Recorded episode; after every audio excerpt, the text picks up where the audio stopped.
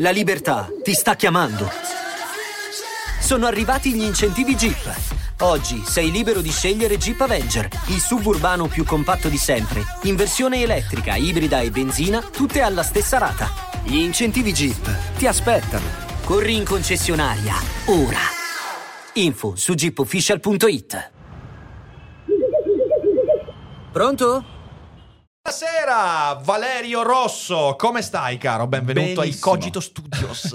sono contentissimo di averti qua, sono contentissimo. È Sei contento fantastico. di essere qua? No, sì, è fantastico. Ti senti a tuo agio? Mi sono sentito accolto in maniera divina. Eh, addirittura mi fa, mi fa molto no ho sbagliato il, mi fa molto piacere devo far partire l'applauso invece ho fatto partire la voce E autoritaria lasciami dire che Fede è fantastico, eh. non devi molestarlo, stai molestando. No, però, però, però no, cioè nel senso avevamo un accordo, non dovevi dargli troppa corda, cioè nel senso adesso non esagerare. Ok, mi calmo, mi Cioè, calmo. calmati, io capisco, capisco, però... Lo no. immaginavo piccolo, invece è veramente imponente.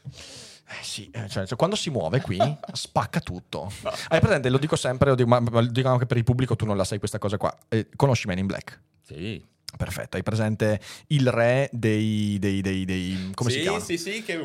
Esatto. Ho capito. Ecco, Fede è così. Fede è- c'è dentro lo quello vedi piccolo. enorme, però dentro c'è quello piccolo, capito? Quindi è, è così, è così. Ormai è una cosa che racconto da due anni perché è troppo bella questa cosa. Ho un bellissimo cervello. No,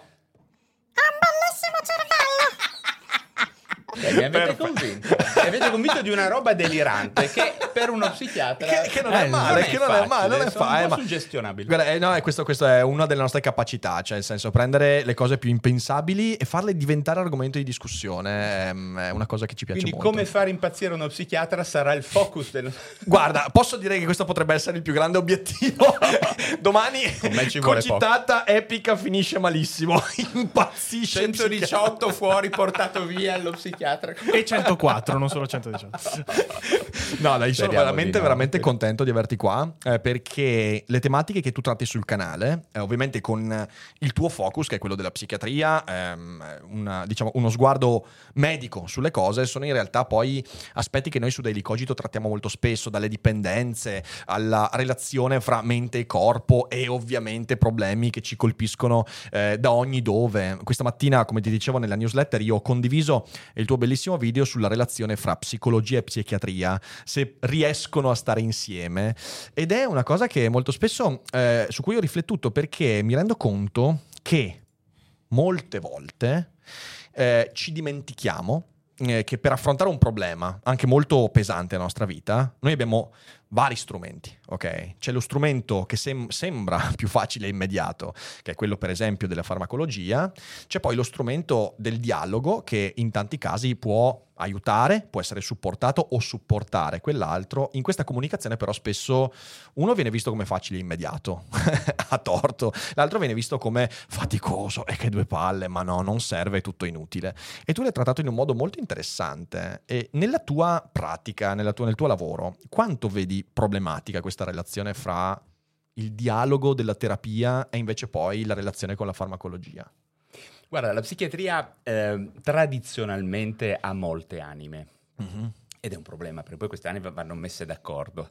Ehm, fin dall'inizio, tieni conto che i primi psichiatri erano quasi tutti psicoterapeuti, perché inizialmente, inizio secolo, le sostanze, chiamiamole psicotrope, che avessero Sì. un'adeguata finestra terapeutica, erano praticamente zero. Tu sai, si iniziava a usare la cocaina, la paraldeide, robe strane, ecco, insomma, poi si è capito che non facevano bene. E, insomma, e, e allora gli psichiatri hanno iniziato a diventare quasi tutti, insomma, da- anche- direi prim- ben prima di Freud in realtà, però insomma da Freud in avanti si è stabilito un metodo che potesse essere applicato.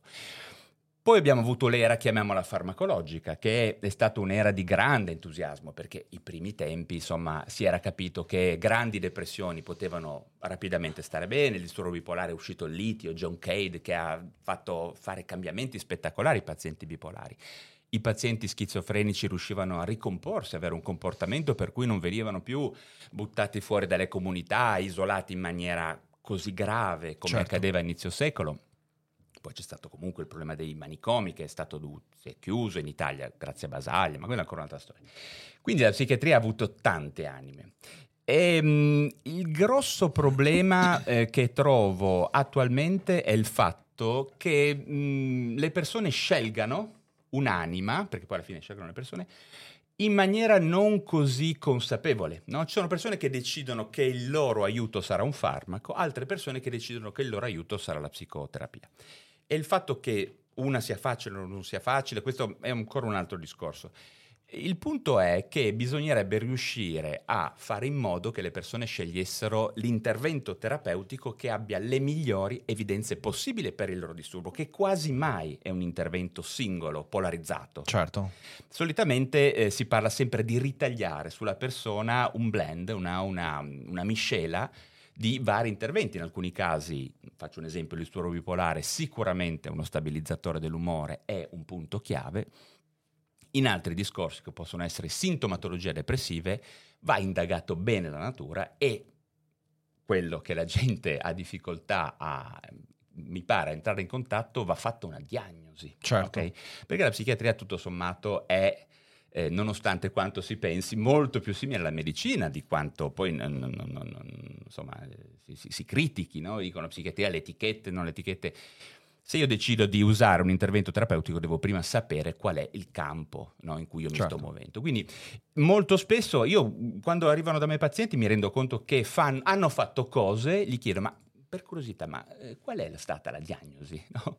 Ehm, e molte persone non sanno rispondere a questa domanda, così come non sanno rispondere a che domanda- alla domanda che farmaco ha preso, non mi ricordo, una pillola, oppure ma anche a che psicoterapia hanno fatto. Eh, Certo. Quindi perché eh, mediamente vado a parlare con qualcuno di qualcosa, è molto generico ed è difficile immaginare un risultato che sia oltretutto replicabile, applicato poi a, a tante persone se non abbiamo idea da qual è il punto di partenza. Quindi il vero mh, elemento che può mettere un po' d'accordo le varie anime della psichiatria e farle focalizzare un po' come un raggio laser no? Mhm. sulla persona, sul paziente, è proprio quello di capire di che cosa soffre una persona. Certo, E certo. questa è una, è una cosa molto importante. Sai, io ho fatto in passato un percorso di psicoterapia, perché io ho avuto un momento in cui mi ero molto perso, ok? È stato un momento di cambiamento della mia vita, ero spaventatissimo tutto quello che poteva succedere e quindi ho deciso in autonomia di chiedere aiuto in un dialogo con una persona. Ne ho tratto un grande vantaggio, però non sono stato diagnosticato, perché in fin dei conti, cioè io non è che avessi una, un problema che dici diagnosticabile, avevo una grande confusione. Ok. Secondo te anche, cioè, il l'atto della diagnosi può arrivare anche a dare una definizione di un momento di grande confusione. Io ho fatto un anno di terapia con questa persona, ci vedevamo due volte al mese, quindi è stato anche un percorso insomma di, di breve Mm. durata, però comunque abbastanza cadenzato. Eh, io ricordo eh, che nel dialogo, eh, il dialogo con questa persona mi ha permesso di fare ordine ad alcune idee, però non ho mai ricevuto una diagnosi. Nella mia idea, semplicemente perché non c'era nulla di- da diagnosticare. Quindi ci può stare questo. Sì, questo è un, alt- è un aspetto che ha a che vedere con la psicoterapia come, diciamo, ehm, strumento per dirimere degli aspetti esistenziali. Questa è ancora un'altra cosa. In questo senso qua, ad esempio, classicamente era l'utilizzo che si faceva della psicoanalisi. Sì, ok? sì. Ehm, io arrivo con eh, una- una- un disagio, un blocco, no? sono bloccato in una fase evolutiva, esistenziale, questa è ancora un'altra cosa. Diciamo che mediamente io mi riferisco molto più spesso, e, e forse è quello che mi differenzia un po' dalle altre persone che parlano di salute mentale, psichiatri pochissimi devo dire, è proprio il fatto di entrare nel focus del- dei disturbi psichiatrici. Sì, ok? sì. Quel- proba- probabilmente quello che è successo a te era qualcosa che aveva a che vedere appunto con un blocco, un, uh, un- un intoppo esistenziale che Certo. andava chiarito. Questo ci può stare. eh. Tieni conto che ogni cosa poi in psichiatria, mh, le persone pensano che noi psichiatri andiamo a casa della gente a prenderle per inoculargli sostanze. no? C'è un po' questa idea. Da me vengono persone che... Tanta letteratura purtroppo ha alimentato questo immaginario, perché Sì, purtroppo... cinema, eh, certo. mamma psichiatri mia. bravi ce n'è pochissimi. Sì, Hannibal sì. Lecter, Uno c'è dei quello- miei Joker. esatto. Uno dei miei film- uno dei miei film prefer- preferiti è Qualcuno volò sul nido del cuculo, che io è un film che amo Beh, moltissimo, è è, un bel film, bellissimo. certo. Però mi rendo conto che ha creato un immaginario molto distorto, perché ormai lo psichiatra è tutti la l'infermiera come si chiamava l'infermiera era la, la signora oddio santo, eh, non mi ricordo, che è morta anche da poco l'attrice. Eh, e in realtà è una grande distorsione quella, effettivamente. Sì, allora, ehm, in psichiatria, ehm, la psichiatria ha una cattiva fama mh, per varie ragioni. Sì. Ehm, in passato la psichiatria ne ha combinate, è inutile che, che diciamo di no. La Lui psichiatria Fletcher. ne ha combinate, ma la medicina ne ha combinate, ok? Eh, nel senso che noi stiamo parlando di ere prefarmacologiche. Ti faccio un esempio semplice. Sì. Immagina lo scenario, ok? Tu sei inizio secolo, Mhm. ti sta venendo una gangrena alla gamba, Mhm. ok? E devono amputartela, Mm. ok? Non so se tu preferiresti avere uno psichiatra e una malattia mentale o quella cosa lì, Mhm. ok? Perché mediamente ti prendevano, ti imbottivano di alcol, arrivavano quattro persone a tenerti fermo e te la segavano, Eh, sì. E, mm, insomma, eh, ne abbiamo fatti di passi avanti, ok? E Allo stesso modo nella psichiatria. Diciamo che l'aspetto etico è andato avanti in maniera, a un certo punto si è un po' scardinato dalle conoscenze, sono andate avanti delle abitudini veramente pessime, quindi l'idea della psichiatria che conteneva c'è stata. Eh, la psichiatria che ha collaborato anche in alcuni momenti con governi, per- insomma c'è stato, però è una cosa del passato chiaramente. Quindi, Certamente. mh, ha, ha riguardato penso ogni area del sapere umano. Ecco. Ma assolutamente sì, ma anche perché poi quando, quando si inizia ad esplorare, io una cosa che ho, c'è una bellissima puntata di Dr. House, eh, non so se tu seguivi la, la serie, l'hai seguita? Mm, più o meno, È però molto- mi piaceva. Tu, tu che parli di, di dipendenze molto spesso, è una Mhm. serie che potrebbe piacerti molto perché è stata la prima, il primo momento in cui si è parlato veramente della dipendenza da oppioidi negli Stati Ok, Uniti. Beh, Beh, tanta roba. eh. Tanta il, roba. il Vicodin per Dr. House eh, è raccontato veramente bene. C'è una puntata in cui a un certo punto House ha in cura questo medico che letteralmente fa degli esperimenti eh, eticamente molto discutibili e a un certo punto eh, House gli dice, o una collaboratrice di House gli dice ma lei non si vergogna? E lui gli fa... No, cara, tu non hai capito. Io sono il male necessario per arrivare poi a quello che scopriremo effettivamente. La Mm. scienza, la conoscenza umana procede sempre per persone che si prendono dei rischi e si accollano la demonizzazione per permettere ad altri di capire alcune di quelle cose. E ora è una semplificazione narrativa molto forte. Però, sì, se io guardo la storia umana, la storia umana per un bel pezzo è andata così. sì, certamente. sì, sì. Adesso è molto più evidence based, quindi fortunatamente è. Però immagino che adesso con il campo che eh, emergerà in modo che sta già emergendo della, della manipolazione genetica e via dicendo, CRISPR e tutto quanto, immagino che qualcos'altro un giorno potrebbe Sì, emergere. bisogna vigilare, bisogna vigilare vigilare, assolutamente. bisogna vigilare, Nel sì, senso sì, ci sì, va sì. prudenza e stando attenti a non diventare immobili in questo, in Esatto, questo vigilare. esatto. È un punto di equilibrio davvero Sì. difficile e in psichiatria questo è ancora più complesso perché c'è, resta indubbiamente un elemento di soggettività, Sì. eh, come qualunque disciplina, chiamiamola ai confini no? fra filosofia, antropologia, scienza della mente, insomma siamo in un, conce- in un- in un campo pericoloso in cui ci va probabilmente una doppia dose di etica Certo. e una doppia dose di vigilanza su quello che si fa. Ehm, d'altra parte ritengo che questa onda negativa che ha invaso, che sta ancora invadendo la psichiatria, perché l'antipsichiatria è ancora presente, ragazzi. Madonna. Quella attuale è piuttosto. A me piaceva, l'antipsi- cioè c'è un'antipsichiatria molto interessante, molto bella, che ha funzionato da pungolo, che ha spinto noi psichiatri a migliorare. Adesso, insomma, siamo un po' nel complottismo totale. È vero, Cioè, è vero, è vero. eh, beh, devo dire però che noi psichiatri non brilliamo per capacità comunicativa e per voglia anche di entrare nel merito e affrontare le cose e Certo. quindi ci affidiamo un po' al, insomma, al, blasone del, del- del nome, del... Io mi rendo conto che tante persone non si rendono neanche conto di quanto la psichiatria, come dicevi, sia più vicina alla medicina che non alla terapia psicologica, intesa come il dialogo col paziente.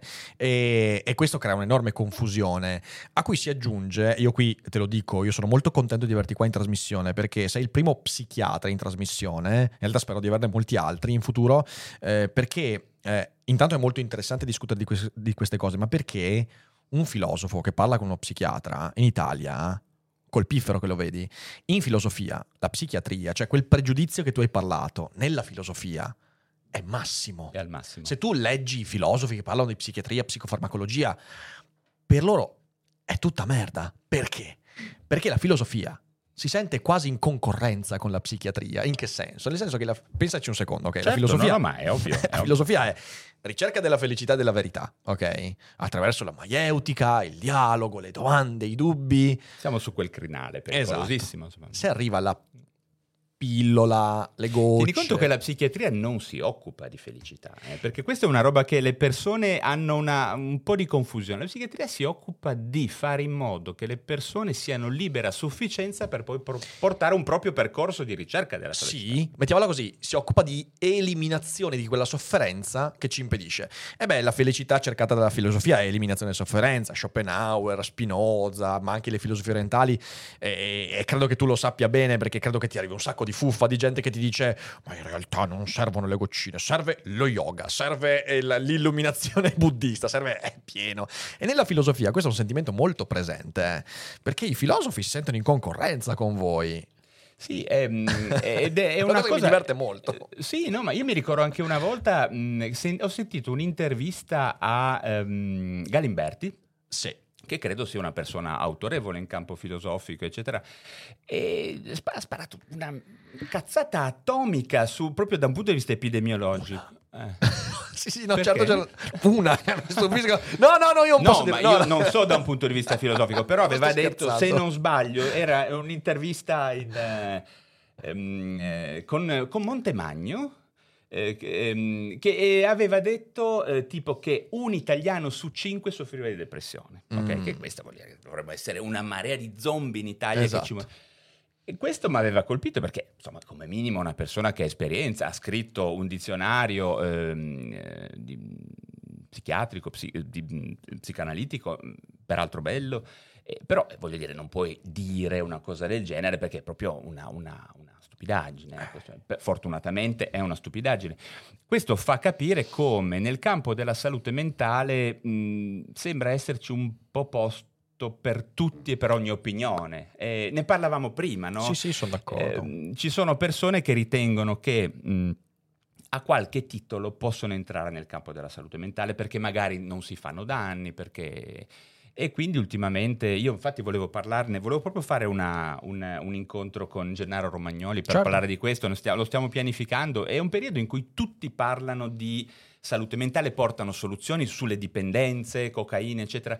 Questa roba qua è- a me spaventa ed è, mh, ed è legata a una caratteristica della, della psichiatria, mol- della salute mentale in generale, molto eh, importante da capire. Vi faccio un esempio. Mia moglie, io ne parlo sempre come il tenente Colombo, no? Ok, ok. Mia moglie è un anestesista e lei se fa qualcosa di... Scusami, eh, se- Eccolo qua, eh, eccolo qua, se fa qualcosa di eh, nel campo anestesistico, eh, fa un- metti che faccia un danno a questo punto, no? dopo secondi, se va bene, minuti, abbiamo il, il- il problema che esce fuori. no? In psichiatria eh, le cose sono un po' diverse. Molto spesso io faccio un danno qua, Oggi Voice ti consiglia Ciao, se stai cercando un podcast diverso dove trovare percorsi per la meditazione e il rilassamento, parole, pensieri per il tuo benessere, questo messaggio è per te. Il nostro podcast si chiama Meditazione guidata e rilassamento. Ci trovi su tutte le piattaforme di podcast. Ti aspettiamo. e il risultato di questo danno ce l'ho magari a distanza di mesi o anni. Sì. ok? Questo è qualcosa che fa- ha fatto saltare sul carro dell'aiuto nel campo della salute mentale eh, iridologi, guru, coach, mental coach, eh, igienisti, tutti che dicono cose e propongono soluzioni. Ecco, eh, io ti garantisco che se tu venissi al lavoro con me nel CSM dove lavoro io, ti renderesti conto che ovviamente noi vediamo livelli di disagio molto elevato. Sì.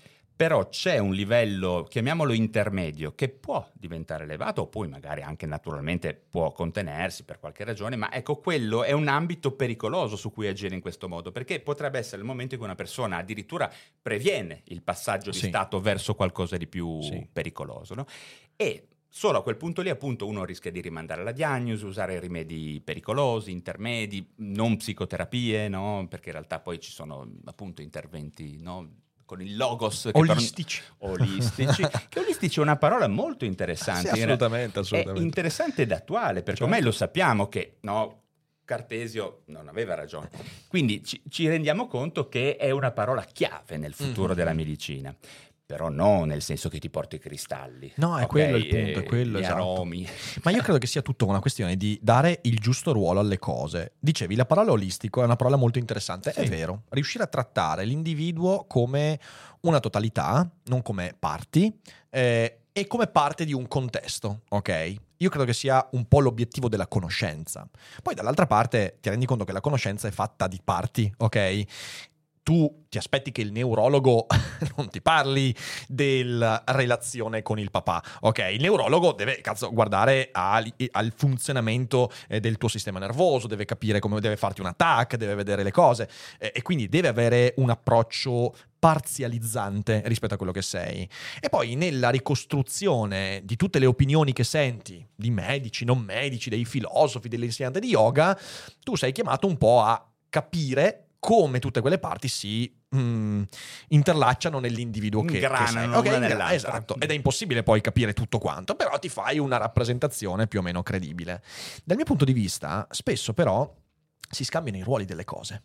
Ti faccio un esempio. Io negli ultimi anni mi sono molto appassionato, non so come la, lo, lo, la pensi tu, di, dei libri di Viktor Frankl. Chi mi segue sul canale eh, conosce, è il fondatore di, di, una parola che adesso magari ti, fa, ti farà bravidire, che è la logoterapia. Ok? okay. Frankl però stato, era uno psicologo, un, un, un psicanali, uno psicanalista. Eh, lui fatto, è stato internato ad Auschwitz per mm.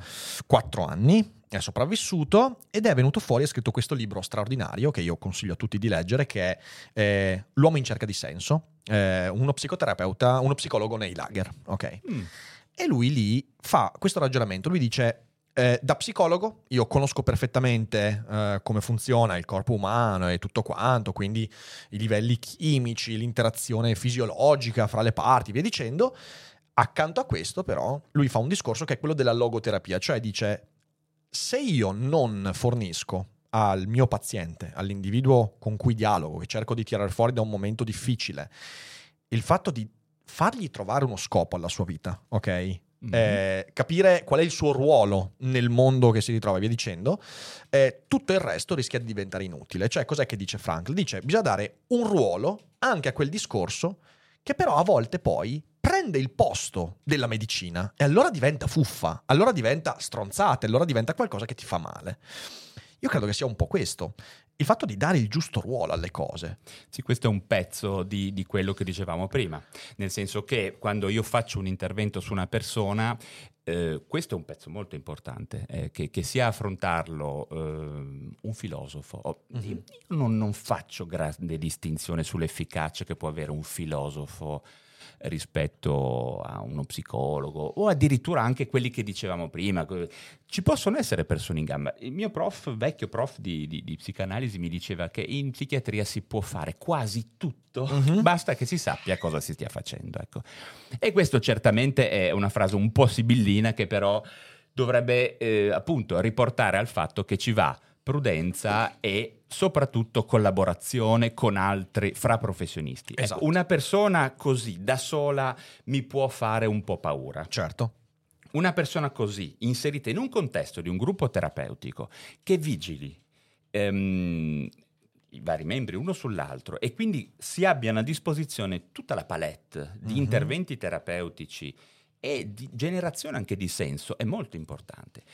Ne parlavamo anche prima, io vedo tante persone, magari in consulenza, non prendiamo in carico, ma persone che vengono mandate con depressione, ok? Uh, questo molte di queste persone non hanno depressione, hanno sintomi depressivi. Okay? Sì. Questi sintomi depressivi molte volte rientrano nel contesto di diciamo, una diagnosi eh, mm-hmm. poche persone, di cui poche persone parlano, che è il disturbo dell'adattamento, no? che può essere, avere sintomi depressivi, sintomi ansiosi o sintomi misti. Questo è un, uno dei grossi problemi che abbiamo oggi, nel senso che par- usia- stiamo usando una parola, un ombrello, per descrivere cose davvero molto Troppo diverse. ampio, sì, sì, certo, certo. Se io ti faccio vedere un disturbo depressivo maggiore, quello che noi chiamiamo disturbo depressivo maggiore, poi te lo ricordi, perché non ha solo l'aspetto, chiamiamolo, dei sintomi affettivi cioè tutto uno spettro cognitivo, tutto uno spettro somatovegetativo, tutto uno spettro motorio, quindi queste quattro dimensioni, un depresso vero, lo vedi a 200 metri di distanza, la postura, l'andamento, la prosodia, tut- tutti gli aspetti che, certo. sono, che, che sono, abbastanza facili da, da riconoscere. In quei casi lì tu sai che un farmaco serve come l'acqua a una pianta che sta... Ci sono poi situazioni invece che appunto hanno a che vedere con il disturbo dell'adattamento, che adesso ci ritroviamo a non essere così bravi a gestire perché? Perché non abbiamo un'equipe molte volte, no? non abbiamo la possibilità di ipotizzare un intervento terapeutico raffinato, quindi ritagliato precisamente su quella persona. Se arriva da me una persona che io sospetto che ha un disturbo dell'adattamento, la prima cosa che faccio, cosa faccio? Vado a investigare quali sono le sorgenti di stress che possono essere responsabili di questo umore depresso. E quasi sempre le persone dicono: No, dottore, guardi, no, va tutto bene, però mi va tutto. Poi ti rendi conto che, guarda, ultimamente la prima sorgente di stress che, eh, che è identificabile è quello che si chiama stress economico. Okay? Certo. Quindi persone che parlavano prima del capitalismo. Io non, non ho particolari posizioni a riguardo, ma una cosa è sicura, uh-huh. in questo periodo ci sono una marea di persone che soffrono di stress economico, cioè sono entrate in quella che si chiama giostra dell'indebitamento. Certo, ok? certo. Perché io sì, posso volere un iPhone, ok? Eh, lo posso volere anche tanto, per carità. Io però vedo persone che hanno stipendi molto bassi e l'iPhone diventa una priorità pazzesca per cui si indebitano, poi si indebitano per l'automobile, poi iniziano a, ehm, a dipendere da questi acquisti. E la prima cosa che succede quando uno dipende, perde di versatilità. Il primo, il primo danno è quello. Quindi perdendo di versatilità sei bloccato certo. no, in un lavoro, inizi a non poterti più muovere. E dove vivi? Cosa fai? A quel punto lì poi lo stress diventa anche di tipo lavorativo, relazionale, si amplifica. Entra a partire dallo stress economico si espande e degenera in ogni ambito della propria sì, esistenza. Sì, sì, e lì hai voglia di dargli antidepressivi. Mm. Ok? Non funziona. Però quando hai solo uno psichiatra, perché ci sono molti posti in cui magari c'è solo lo psichiatra eh, che è da solo, non c'ha un numero sufficiente di psicoterapeuti, riabilitatori, qualcuno che si occupi di lifestyle, che è un altro dei temi che io tratto tanto, e a quel punto lì sei portato in maniera quasi eh, automatica a dire ma sì, magari do un po' di antidepressivo, può funzionare se c'è questa situazione probabilmente non funzionerà. Poi è chiaro che se una persona è sottoposta a stress cronico e i suoi neuroni sono in un bagno di cortisolo, poi diventa, può sviluppare una depressione, però noi come psichiatri dovremmo fare in modo che questo possa essere prevenuto, quindi dare consigli di gestione dello stress, consigliare banalmente come gestire il denaro a te l'ha mai insegnato qualcuno? Eh no, infatti è una cosa, è una cosa che, che, che, ci penso tantissime volte. Io la prima volta in cui ho visto una bolletta è stato quando ho cominciato a vivere da solo. Io mi ricordo che sono tornato a casa da mio padre e gli ho detto ma perché non mi hai mai fatto vedere una cosa del genere? Sapevo intellettualmente della sua esistenza. Ma che nessuno... c'era un daimon che ti portava. esatto, che capitava a un certo punto che compariva qualcosa. Però non avevo mai avuto l'occasione di pesare psicologicamente l'arrivo di quella cosa, così come l'arrivo di uno stipendio. Beh, quante volte vediamo dei giovani che cominciano a prendere uno stipendio anche magari buono, che hanno una buona posizione lavorativa e arrivano a fine mese. Lo stipendio non è mai il punto. Esatto. Allora, se tu vai qua fuori, ok, e guardi che macchina ho io, io ho, adesso non dico la marca, ma una macchina che costa mm, non tanto. Posso permettermi una fuoriserie? Sì, posso, mi dovrei indebitare. Ok? Potrei incasinarmi a un livello superiore. Esattamente. Okay? Quindi non, lo stipendio non è il punto. Non è il punto. Il punto è proprio come noi riusciamo a gestire e che senso hanno le spese che facciamo, ad esempio. Okay? Tieni conto che eh, uno dei sintomi, ma veramente proprio tipici delle oscillazioni dell'umore, che è un punto importante, perché quello è un aspetto da analizzare che ogni psicoterapeuta dovrebbe analizzare, perché se ci sono oscillazioni dell'umore è più facile che una persona abbia una gestione del denaro non buona, oh, okay? yes. di tipo impulsivo, tipo cortocircuitario, compensativo, mm-hmm. perché adesso noi possiamo, ognuno di noi ha la possibilità di avere questo piccolo uh, spike dopaminico in qualunque centro commerciale. Se hai un euro puoi spendere un euro, se hai 10.000 euro ne puoi spendere 10.000, ok?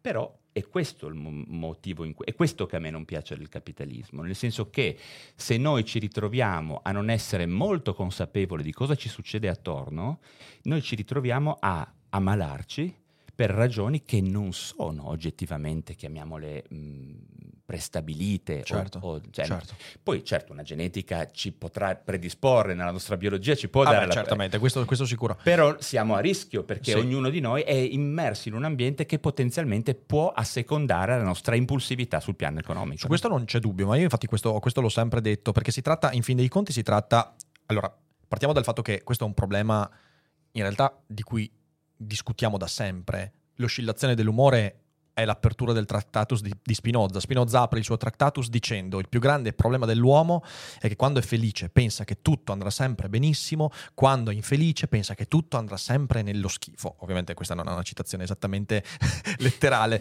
però eh, lui parte proprio dicendo l'unico modo per trovare la serenità, quindi per eliminare la sofferenza, è allenarsi quando le cose vanno bene a pensare sempre che a un certo punto le cose andranno peggio e quindi essere pronti al momento in cui la fortuna dovesse venire meno e quando le cose vanno male essere quindi pronto mentalmente a ristabilire un, e a e cogliere le occasioni per farle andare meglio. E questa è la serenità quindi evitare quell'oscillazione è proprio riuscire a minimizzare la sofferenza.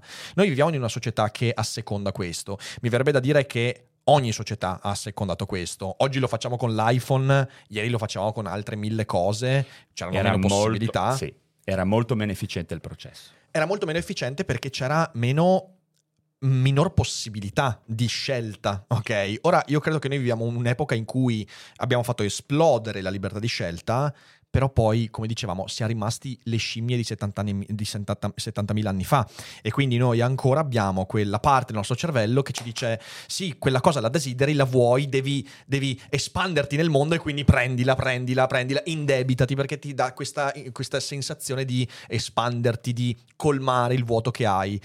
Secondo me è un problema che ha a che fare molto con l'educazione. Noi oggi avremmo la possibilità, come dicevi, di gestire molto meglio le cose psicologicamente. Ci manca la volontà di farlo, ci manca completamente. C'è una Sì. pigrizia anche istituzionale desolante da questo punto di vista. Sì, ehm, ma lasciami fare lo psichiatra. Certo.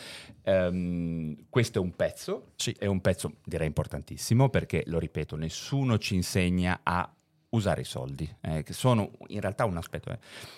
Però tieni conto che ci sono situazioni in cui le oscillazioni dell'umore sono diverse da quelle che descriveva Spinoza o che descrivevano anche molti altri, Sì. eh, cioè Jaspers, altre persone, altri mh, filosofi che sono, sono mossi poi nel campo della salute mentale. Abbiamo persone che oggettivamente hanno oscillazioni dell'umore di cui non si rendono neanche conto. Mhm. ok? Lì entriamo nel campo che affrontiamo noi psichiatri della bipolarità e della ciclotimia. Certo. ok? Tieni conto che c'è un 5%. 5 4, fai 4% in Europa di persone che hanno un disturbo dello spettro bipolare, ma ce ne sono molte di più e non è facile sapere quante che hanno, diciamo, quella che è una forma attenuata che si chiama ciclotimia. Sì, ok? sì. In questo senso qua, mh, e non è vero che siamo tutti bipolari, eh, Magari le persone non conoscono ciclotimia, Ok. quindi definiamola. Ciclotimia Ok. vuol dire che abbia... Allora, disturbo bipolare significa che io ho un'alternanza di eh, fasi depressive e fasi subeuforiche, disturbo bipolare di tipo 2, e, o fasi francamente euforiche o maniacali, quindi molto evidenti, disturbo bipolare tipo 1. Eh, il disturbo bipolare non è facile da riconoscere, richiede tempo, attenzione, come ogni patologia psichiatrica, quindi dicevamo prima no, che il tempo è una risorsa scarsa ultimamente no, nel Servizio Sanitario Nazionale, ma bisogna prendersela se vuoi Certo. fare bene questo lavoro. Poi abbiamo la ciclotimia che riguarda in realtà oscillazioni ancora meno evidenti, quindi non proprio fasi depressive, un tempo si chiamavano mh, depressione minore, depressione attenuata, tipica, insomma, eh, Melanconia. mh, sì, Veniva- melan- sì, Melanconia melancol- nell'Ottocento, se non sbaglio. eh, nell'Ottocento, sì, sì, sì. adesso noi ricordo. quando parliamo di depressione melancolica in realtà parliamo di depressione No, maggiore. no, quello certo, certo, certo. Nel- eh, immagina oscillazioni che sono un po' più gravi del- di quelle che abbiamo tutti noi, oggettivamente, senza essere bipolari. Eh, solitamente sono quelle persone che sono sempre un, un po' cupe, la vita è molto difficile, le vedi mh, pensierose il giusto, eh, brutti caratteri, lamentose. Filosofi poi- più o meno, eh. stai descrivendo i filosofi, I dei miei genovesi. colleghi. Genove- genovesi filosofi. Ah, Esatto. Cristo! Disastro. Eh, sì. Non dicono più Belin. E quello non è un entriamo segnale. questo- è- non entriamo in questo tunnel, non entriamo in questo tunnel. e quindi ecco, questa ciclotimia è mh, abbastanza diffusa, ok? Mm. E, ehm, e- e sono in queste aree, chiamiamole più grigie, più intermedie, in cui veramente in cui non si manifesta magari quello che noi chiamiamo disagio clinicamente significativo, perché ogni disturbo sul nostro manuale, no, sul DSM-5 TR adesso, ha poi in fondo una clausola molto importante, cioè noi psichiatri rompiamo le balle alla gente quando c'è un disagio clinicamente Certo. significativo, quello Certo. che Freud diceva sta male, fa star male, insomma, adesso diciamo quello, noi non è che andiamo a cercare la gente a casa, e vengono persone da noi che stanno male. Ah, tu sei venuto qua ai Cogito Studios per cercare persone che stanno male. Le hai trovate, peraltro? Sì, Eh, le hai tutte- trovate, sì, no? Tutte e due, infatti, malissimo. tutte e due. Malissimo. E, e uno, e uno è un po' troppo grande. Però almeno una cosa l'ho risolta. tipo? Che ho imparato bene l'inglese. Ah. Fra i vari problemi che ho. Grazie a Cambly! But I am constant as the northern star, of whose true fixed and resting quality there is no fellow in the firmament. Cesare avrebbe parlato così se avesse avuto Cambly duemila anni fa. Cambly è il partner di Daily Cogito che ti permette di imparare l'inglese direttamente da smartphone o PC. Grazie a un'applicazione facile e intuitiva, con Cambly potrai conversare con insegnanti di madrelingua inglese, provenienti da ogni campo del sapere, dalla fisica alla medicina, dalla filosofia alla letteratura. Su Cambly le video call vengono registrate, quindi potrai riascoltarti per smussare difetti, migliorare la pronuncia e padroneggiare questa lingua così importante per sentirsi cittadini del mondo. Comincia oggi a usare Cambly, è una lezione gratuita di 15 minuti che davvero non puoi non sfruttare e che ti permetterà di tastare con mano quanto sia fantastico questo servizio. Usa il codice sconto DailyCogito10 oppure cerca i link in descrizione. Tra un anno guarderai indietro e dirai There is no voice more worthy than my own, proprio come avrebbe detto Cesare su Cambly.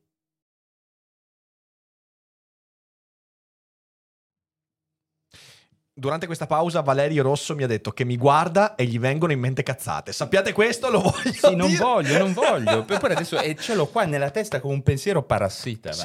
ma- Duferra, i Cogito Studios vi fa venire in mente cazzate. Questo è il nuovo sponsor per gli Cazzate ospiti. allegre, brillanti, Vabbè, certo. spumeggianti. Però Allora, stavi facendo un discorso interessantissimo, quindi vai pure. Sì, vai pure. parlavamo di oscillazioni dell'umore. Sì. Ecco, ehm, tu mi facevi un discorso, chiamiamolo, di tipo mh, eh, fisiologico, mi verrebbe da dire. No? Quindi invece poi abbiamo vere e proprie oscillazioni dell'umore, sia quelle molto evidenti, sia quelle meno evidenti.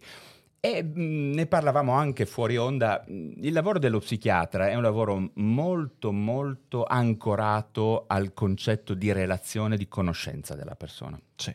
Io se ti vedo per un'ora, insomma, mm, un'ora non sai un cazzo di, una- di un altro. eh. Figuriamoci, anche da un punto... Sì, certo, posso avere degli elementi molto eclatanti, quelli sono facili, ok? Certo, quelli basta, certo. cioè una persona qualunque sì, che, che abbia un po' di conoscenze, una fase euforica, maniacale, netta, ci vuole un attimo, la vedi una volta, sai cos'è. ecco. Poi c'è tutta una serie di situazioni che sono quelle realmente problematiche, che richiedono tempo, che spesso finiscono in ambiti un po' dimenticati, no? quindi persone che si indebitano in maniera anche inconsapevole, persone che usano droghe, persone che poi magari si perdono in interventi terapeutici non appropriati, perché così come può essere non appropriato uno psicofarmaco, può essere non appropriata, magari in prima battuta, una psicoterapia. Certo. E io ne ho viste eh, di persone, cioè non è che la psicoterapia, io ho un'estrema, estrema... mm, Oggi Voice ti consiglia Ciao, sono Zoe Epifani. Se cerchi il podcast perfetto per motivarti e fare il tuo glow up nel 2024, And Now What è proprio quello che fa per te. Lo trovi su tutte le piattaforme di podcast. Ci vediamo lì. stima, eh, diciamo rispetto e giudico che in un centro di salute mentale dovrebbe esserci uno psichiatra e dieci psicologi probabilmente, Sì, sì. Riabilita- te- terapeuti della riabilitazione. Ecco, quindi io credo fermamente che un cardine degli interventi terapeutici sia la psicoterapia, ma ci sono dei momenti in cui io ho visto persone fare anni di psicoterapia. Oh, ne ho visti. E non quando- cavare un ragno da un buco. Esatto, ma Sì, magari avevano delle oscillazioni dell'umore grandi così, Certo. grandi così. E questo, come ci possono essere psichiatri che hanno delle impostazioni, appunto, nelle varie anime della salute mentale più rivolte al farmaco, trovi psicoterapeuti che abbiano una sorta di idiosincrasia. no? Certo, Rispetto al- certo, certo. Ecco, questo non va bene. Per quello che dico sempre che la- l'optimum per una persona che soffre di ehm, disturbi mentali, di qualunque genere, eh, stiamo parlando dal disturbo d'ansia fino alla bipolarità, alla schizofrenia, non è mai il guru, non è mai il... gra- Ogni tanto a me scrivono, no, man mano che la gente mi conosce, vogliamo venire da te, facci... Non è quello il punto. Cioè non è il, il- il grande medico che risolve, non, non siamo dei supereroi della Marvel. Quello che aiuta veramente una persona è avere un gruppo di lavoro ben eh, Coeso. diciamo, coeso Sì. che codifichi intorno a, chiamiamolo, una teoria comune, un linguaggio comune e che possa prendersi in cura, come dicevamo prima, ritagliando l'intervento terapeutico su quella persona.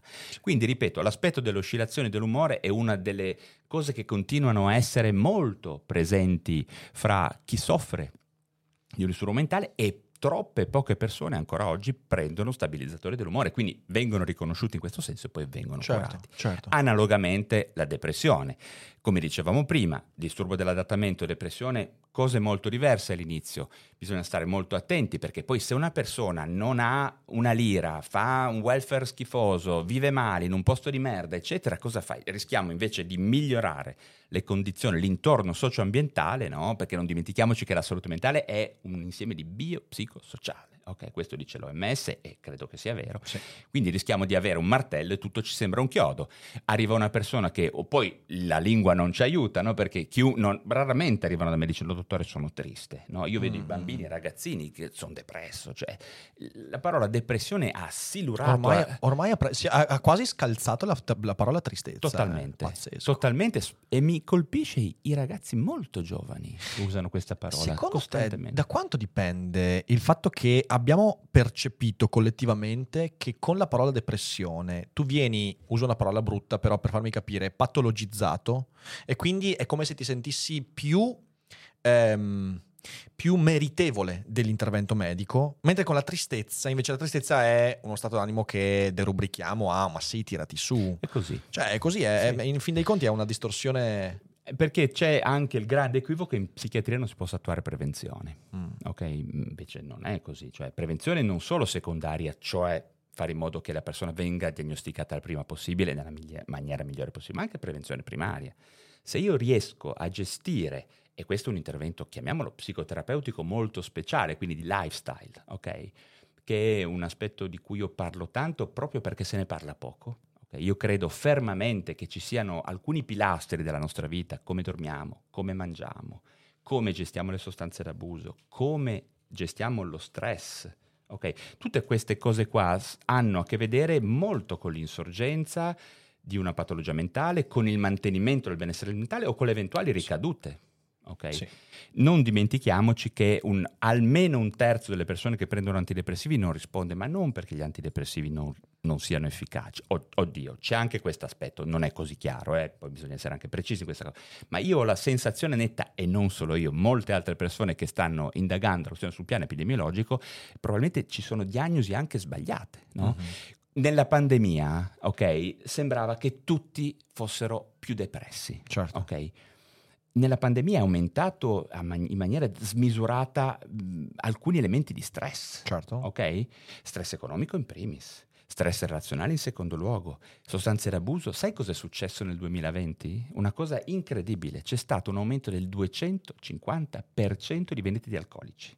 Ok? Eh, sì, sì, Io mi ricordo che vedevo uscire dal supermarket e dicevo, cazzo, io sono praticamente, cioè, non so, se, se devo berti un bicchiere di vino lo bevo, però non è mia abitudine bere. Però io mi ricordo carrellate e poi effettivamente eh, questo dato è uscito in maniera molto molto importante. E il fatto che mh, le persone sottovalutino anche il, che cosa accade quando io introduco dentro di me delle sostanze che sono anche per carità molto mh, eh, bene accolte, eh, viste bene dalla società, Sì, però certo. che sono sostanze psicotrope, no? Perché, sai, da me succede una cosa stranissima. Io vedo, se vengono da me e gli propongono, gli- bevono litri di alcol, ma se io gli propongo mezzo antidepressivo, maledetto psichiatra Ah. bastardo al soldo delle multinazionali che vuole che... Non sono certamente io, ma in più ti ripeto, una farmacofilia evidente perché c'è gente che dice, poi nessuno ha problemi di alcol, eh. ma guarda c'è un modo semplice per stabilire se hai problemi di alcol oppure no, facilissimo. Io lo uso, uso- provatelo anche voi se bene. Ok, ok. Stai, guarda, è una cazzata, tu non hai problemi di alcol, allora stai sette giorni senza bere, sette. Ok, Certo.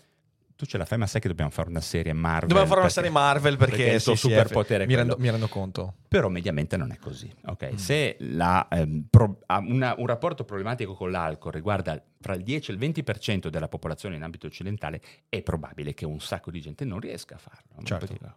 Quindi, ripeto, ehm, tutte queste cose qua sono molto importanti da analizzare. E nel corso del Covid è successo. Nessu- tu hai mai sentito qualcuno parlare di disturbo dell'allattamento?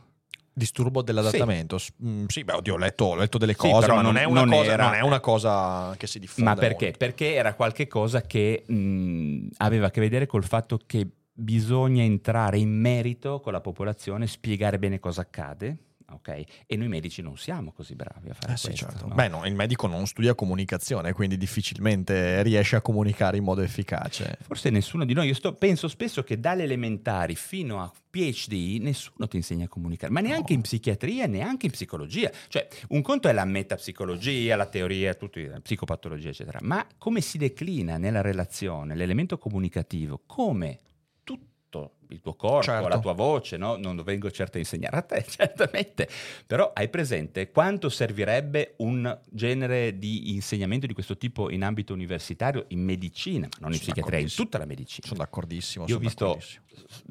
mh, storie horror, senza entrare nei particolari, di comunicazioni Certo, certo. a certo, freddo, certo. al brucio, pazzesche. Sì, ok? sì, sì, io poi lavoro assolutamente. anche nei reparti. quindi. Assolutamente. E questo è un aspetto che se decidiamo che è insegnabile, bisogna insegnarlo. Bisogna insegnarlo, Se sì, decidiamo sì, che non è insegnabile, bisogna fare una selezione all'ingresso. Noi abbiamo fatto un, video, un videocorso, abbiamo fatto logo, Eh, logonauti, quello, eh, cioè, logonauti in descrizione, guardate logonauti, però eh, non volevo fare No, la, però la- la marchettata. Marchettata, marchettata. Cazzo, sono io responsabile. Sì, Quindi pure- oh, per 12 io- ore voglio il io- 2%. No, perché se no c'è la cosa triste cos'è? Che se decidiamo che non è insegnabile, che non è trasferibile, bisogna fare una selezione all'ingresso. Sì, sì, assolutamente. Eh, se decidiamo che uno o ce l'ha o non ce l'ha No, ormai, ormai, ormai siamo, cioè la società di massa si trova di fronte alla enorme necessità di creare una divulgazione che sia impostata in modo scientifico. Cioè non la divulgazione scientifica, ma la scientificità della divulgazione. Che quindi ci sia anche lì un approccio evidence-based e tu capisci cosa funziona e cosa non funziona. E in realtà siamo ancora lasciati un po' a noi stessi. È un ambito in cui vige il culto della personalità e quindi c'hai il Burioni che è quell'atteggiamento e quindi crea emulazione e poi c'hai quell'altro che fa un altro approccio e, e c'ha gli emuli e non c'è ancora assolutamente una chiarezza. Io non posso è- parlare perché ne conosco un bel po' delle persone, diciamo, del Covid. Però ragazzi, avete presente i primi- le prime settimane del Covid che cazzo è successo? Cioè, io mi ricordo, ma no, andate, che mascherine, ma via, partite, andate, si prendete al bè, aerei. Due settimane dopo, brum, no, tutti in casa, fermi. mo. E durerà una settimana, durerà una settimana. Io mi ricordo, ne abbiamo parlato proprio ieri sera io e Arianna. Ti ricordi quando sentivi sui social durerà una settimana? è stato, è stato, è stato Una settimana su interessante, Plutone, È stato però. interessante. Sì, esatto. Ehm, bella questa. Questa è bella. Questa ci è piaciuta. Questa è bella. Questa ci è piaciuta. Grazie. Ogni tanto fa degli interventi che No, arricchiscono la... dentro. Come... È È l'omino l'omino dentro, ogni tanto fa degli interventi. Sono la fa- macchietta comica. E- Vabbè, beh, sai cos'è il punto? Che se uno, mh, il metodo scientifico non è, ehm, l'approccio con i sistemi complessi non è così scontato che sia presente anche se sei un professore universitario, perché Certo. quando parli di medicina, di sistemi complessi, la prima cosa che devi fare è stare zitto, capire cosa succede, perché ci- è pieno di giornalisti che non vedono l'ora di saltare sopra uno che parla, ok? E quindi il punto è quello. E così troverai sempre qualcuno che parla. trovi sempre qualcuno che parla. Perché ormai la popolarità è diventata un valore e quindi ci si butta. È, è, stata, è stata un brutto. Perché non sono neanche abituati d'altra parte? Vabbè, perché no, sono persone che non hanno mai comunicato, poi sono ritrovate mille telecamere addosso e quindi sono E lì diventi dipendente da quello. diventi Eh, dipendente. sì. Senti, eh, poi torniamo al, al discorso della dipendenza. Però volevo, eh, perché mentre parlavi, stavo pensando, eh, com'è che la vedi tu, lavorando anche con i social, l'impatto dei social network nell'ambito della salute mentale? Perché anche lì senti tutto il contrario di tutto. Ora, i social network sono dei mezzi eh, che uno decide di usare in un modo, uno in un altro, però poi non so, apro TikTok, che io non utilizzo perché io ci sto dosta- distante, non, non ho, non ho- non ho voglia di entrarci per il tipo di contenuti che ci sono, ma anche perché poi, eh, tipo, trovo che c'è, non so, il trend eh, Tourette. Ci sono un sacco di persone che, peraltro, fingono di avere sintomi della Tourette. Sì, sì. E questo crea una fascinazione intorno, perché al posto di vedere il tuo sintomo come una cosa che potresti mh, affrontare, magari perché no, risolvere o migliorare, lo vedi come un segno di appartenenza. E mi viene da dire, ho letto qualche tempo fa, adesso se lo ritrovo te lo mando, perché è molto interessante, un articolo che era sul Times, sul New York Times, eh, in cui si diceva eh, dobbiamo smetterla di far sembrare la, mal- la malattia mentale una cosa figa, ok? E si parlava di alcune serie tv, eh, anche citazioni da Fight Club e via dicendo, che in realtà, magari anche con un'intenzione buona, quella di raccontare un disagio, ha avuto l'effetto di creare delle appartenenze. E ora, appunto, la depressione non diventa soltanto l'idea che io possa avere più facilità nell'avere l'intervento medico, ma diventa anche un guarda che io appartengo al tuo club. E questo crea delle confusioni ancora ulteriori. Quanto secondo te il mondo dei social network ha prodotto quest'ulteriore tipo di problema? Se esiste, magari mi dici da psichiatra che questa cosa non esiste, non la vedi, però io con i social questa cosa un po' l'ho percepita. Allora, la cosa strana è che nessuno ad oggi ha ancora analizzato in maniera mh, scientificamente attendibile questo aspetto. Ok. Nel senso ci sono tanti piccoli studi, ci sono tante opinioni, eh, alcune quasi luddistiche, devo dirti, nel, loro, insomma, nel loro fondo, e mh, nessuno ha ancora fatto un'analisi precisa. Ok. Io credo che chi, chi gestisce i social abbiano oltretutto anche pure i dati per poter fare questa analisi. Però dovremmo entrare in campo noi. Ecco. Ok. Tieni conto che fino a qualche anno fa gli psichiatri, ehm, di- io te lo dico perché ci sono dentro, eh, dicevano che erano cazzate. Cazzate. Cazzate. Cazzate, ma figurati. mi- Io quando, ai primi del 2000 parlavo del web, io avevo un prof gambissimo, bravissimo, uno dei miei prof, ci diceva, dottor Rosso, internet con la malattia mentale, non c'entrerà mai niente. Eh, inter- eh, poi dopo abbiamo visto quindi, no, anche i migliori poi per carità. Beh, questo è un approccio ehm, che è un po' un residuo del fatto dell'inerzia che ha diciamo l'accademia eh, nei confronti dei cambiamenti così rapidi no? Certo. perché negli ultimi dieci anni è successo qualcosa che forse non è successo in 300 anni. Quello che penso io dei social è più o meno quello che penso dei libri nel senso che l'utilizzo è ehm, quasi la stessa cosa di quello che penso dei libri. Io ritengo che il 70, l'80, forse il 90% dei libri siano cazzate, no? Cioè il 90%. È una buona stima, è una buona il, stima. il- il- insomma, ecco, il mezzo è- andrebbe studiato, ok? Mhm. Sai che all'inizio secolo dicevano i libri sono una schifezza, inizio secolo, ben prima, Sì, l'epoca sì, di sì, Gutenberg, sì, insomma sì, dicevano i libri fare in modo che le persone non perderanno la memoria e non saranno vero, più in, è pazza, vero, è in piazza Le fake news sui libri erano No? bellissime, Eh, bellissime. Tutto quello- quell'aspetto lì. E adesso abbiamo cose simili. Io trovo che i social siano qualche cosa in cui noi medici dobbiamo entrare. Mhm. Dobbiamo entrare in maniera consapevole, ehm, avendo le competenze per farlo e soprattutto studiando bene i- le modalità di comunicazione. Perché non, mh, in ambito sanitario c'è sempre l'idea di regolamentare, di bloccare, di deflettere, no?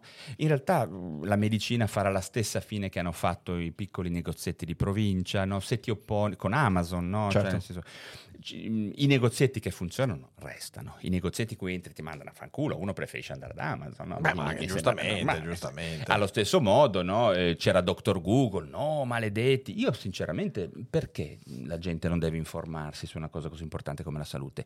A me fa piacere, però, che trovi me a parlare di psichiatria. Eh sì, certo, No, certo, certo. Ma non perché io, se, se trova tanti psichiatri, probabilmente può comporre no, un puzzle della verità. no? Se ognuno di noi ne porta un pezzetto, quindi i social vanno molto frequentati Mhm. da parte di noi sanitari proprio per poter fare in modo di controbattere a tutti questi aspetti negativi. Certo, certo. Non possiamo pensare di bloccare, di normare, di fermare. No, assolutamente, no? assolutamente. Banche, cinema, quello, quello che, quello che hai detto è molto importante ed è anche questa una cosa che io ripeto da molto tempo. Serve che si raggiunga una massa critica di persone che hanno buone intenzioni comunicative, nel senso che vogliono fare scienza, che vogliono fare dei discorsi eh, evidence-based, che hanno dei- de- delle cose utili, perché poi siamo in ritardo, cioè nel senso per qui- 12 anni internet è stato in mano ai fuffaroli. Sì. e quindi Beh, abbiamo un ritardo, adesso, abbiamo un eh. ritardo di- eh, perché, perché siamo in ritardo di 12 anni, Sì. quindi adesso ci sono molte più persone che fanno un buon lavoro sul web, ehm, però siamo in ritardo Mm. e ancora la massa critica è dall'altra parte. Però sono molto Psicologi, ad esempio, gli psicologi sono, sono partiti molto prima di noi. Quello che mi preoccupa è che si è entrato un ambito mh, che è un po' trasversale, lateralizzato rispetto alla salute mentale, in senso io sento, insomma, vedo persone che scrivono tonnellate, è il narcisismo, è la manipolazione, cioè nel senso ci sono tanti, per carità, non dico che quelli non siano problemi, però quelli mi sembrano che appunto vengono spacciati in una maniera eh, terrificante. un po' particolari, eh, cioè, clickbait, no? Cioè, tutto clickbait, sì, eh, sì. Insomma, se, se vuoi entrare in un ambito ehm, così problematico, così complesso come quello Sì. della salute mentale, devi avere il coraggio, la forza, la determinazione di pensare che non lo fai solo per portare persone al tuo studio. ok? Eh, vedi, devi quel- portare eh, sì. un pezzo di valore, devi dare valore alla gente. Io ti faccio un esempio, non faccio neanche attività privata, a me francamente non, non lo sto facendo per quello. Ehm, non so, poi magari sì, può darsi, mi farà piacere guadagnare per le cose che faccio, ma io continuo ad avere una parte di attività clinica che è nel Servizio Sanitario Nazionale. Non hai idea di quanta gente vuole venire a farsi vedere da me. Io, anzi, non cercare perché non faccio attività privata in questo momento. Mm, E questo è un aspetto importante, nel senso di ehm, fare in modo che fra le attività di un medico, no, che sono sicuramente la formazione personale, l'attività clinica, quella di ricerca e quella di insegnamento, ci sia anche l'attività di divulgazione. Credo che questo sia un po' il futuro. Eh, la figura di quello che si può definire appunto un med influencer, eticamente impostato, molto- credo sia di fatto terapia sia un modo per preriscaldare le persone poi all'incontro con la sanità e fare in modo che ci vadano con le idee chiare, sapere che loro non vanno alla ricerca del, del genio che li aiuterà, ma in psichiatria sicuramente tu vai alla ricerca di un'equipe di lavoro che ti proponga il miglior intervento sanitario possibile perché sai che è quello il punto.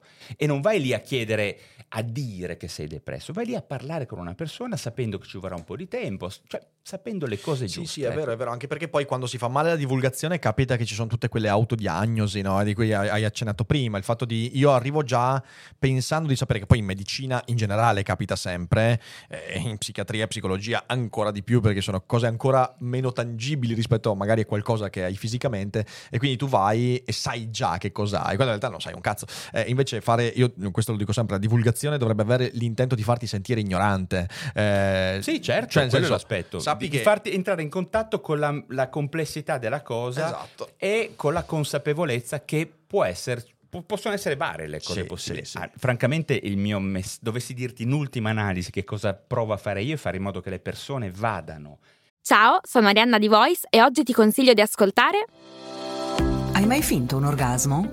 Sai come funziona il piacere sessuale? Quando devi fare sesso entri in ansia e ti perdi tutto il bello? Sono Leni, faccio la psicosessuologa e la mia missione è che tutte le persone possano vivere una sessualità serena. Ascolta il mio podcast Vengo anch'io. Lo trovi su tutte le piattaforme.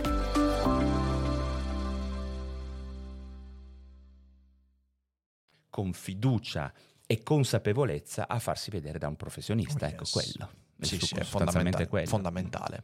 Senti qua, eh, sul tema delle dipendenze, ok, visto che l'abbiamo Sì. toccato, tu prima hai detto una cosa molto interessante, l'intento della psichiatria è quello di liberare le persone da quei legacci, ok? Ora, io credo, eh, nel senso la mia, la mia esperienza di vita e anche quello che ho fatto lavorativamente mi dice che noi non possiamo mai liberarci da qualsiasi dipendenza. Noi siamo dipendenti, siamo dipendenti quando usciamo dal grembo materno, siamo dipendenti quando poi ce ne andiamo a qualsiasi età, dipendiamo dagli altri e finiamo per legarci a cose anche inconsapevolmente.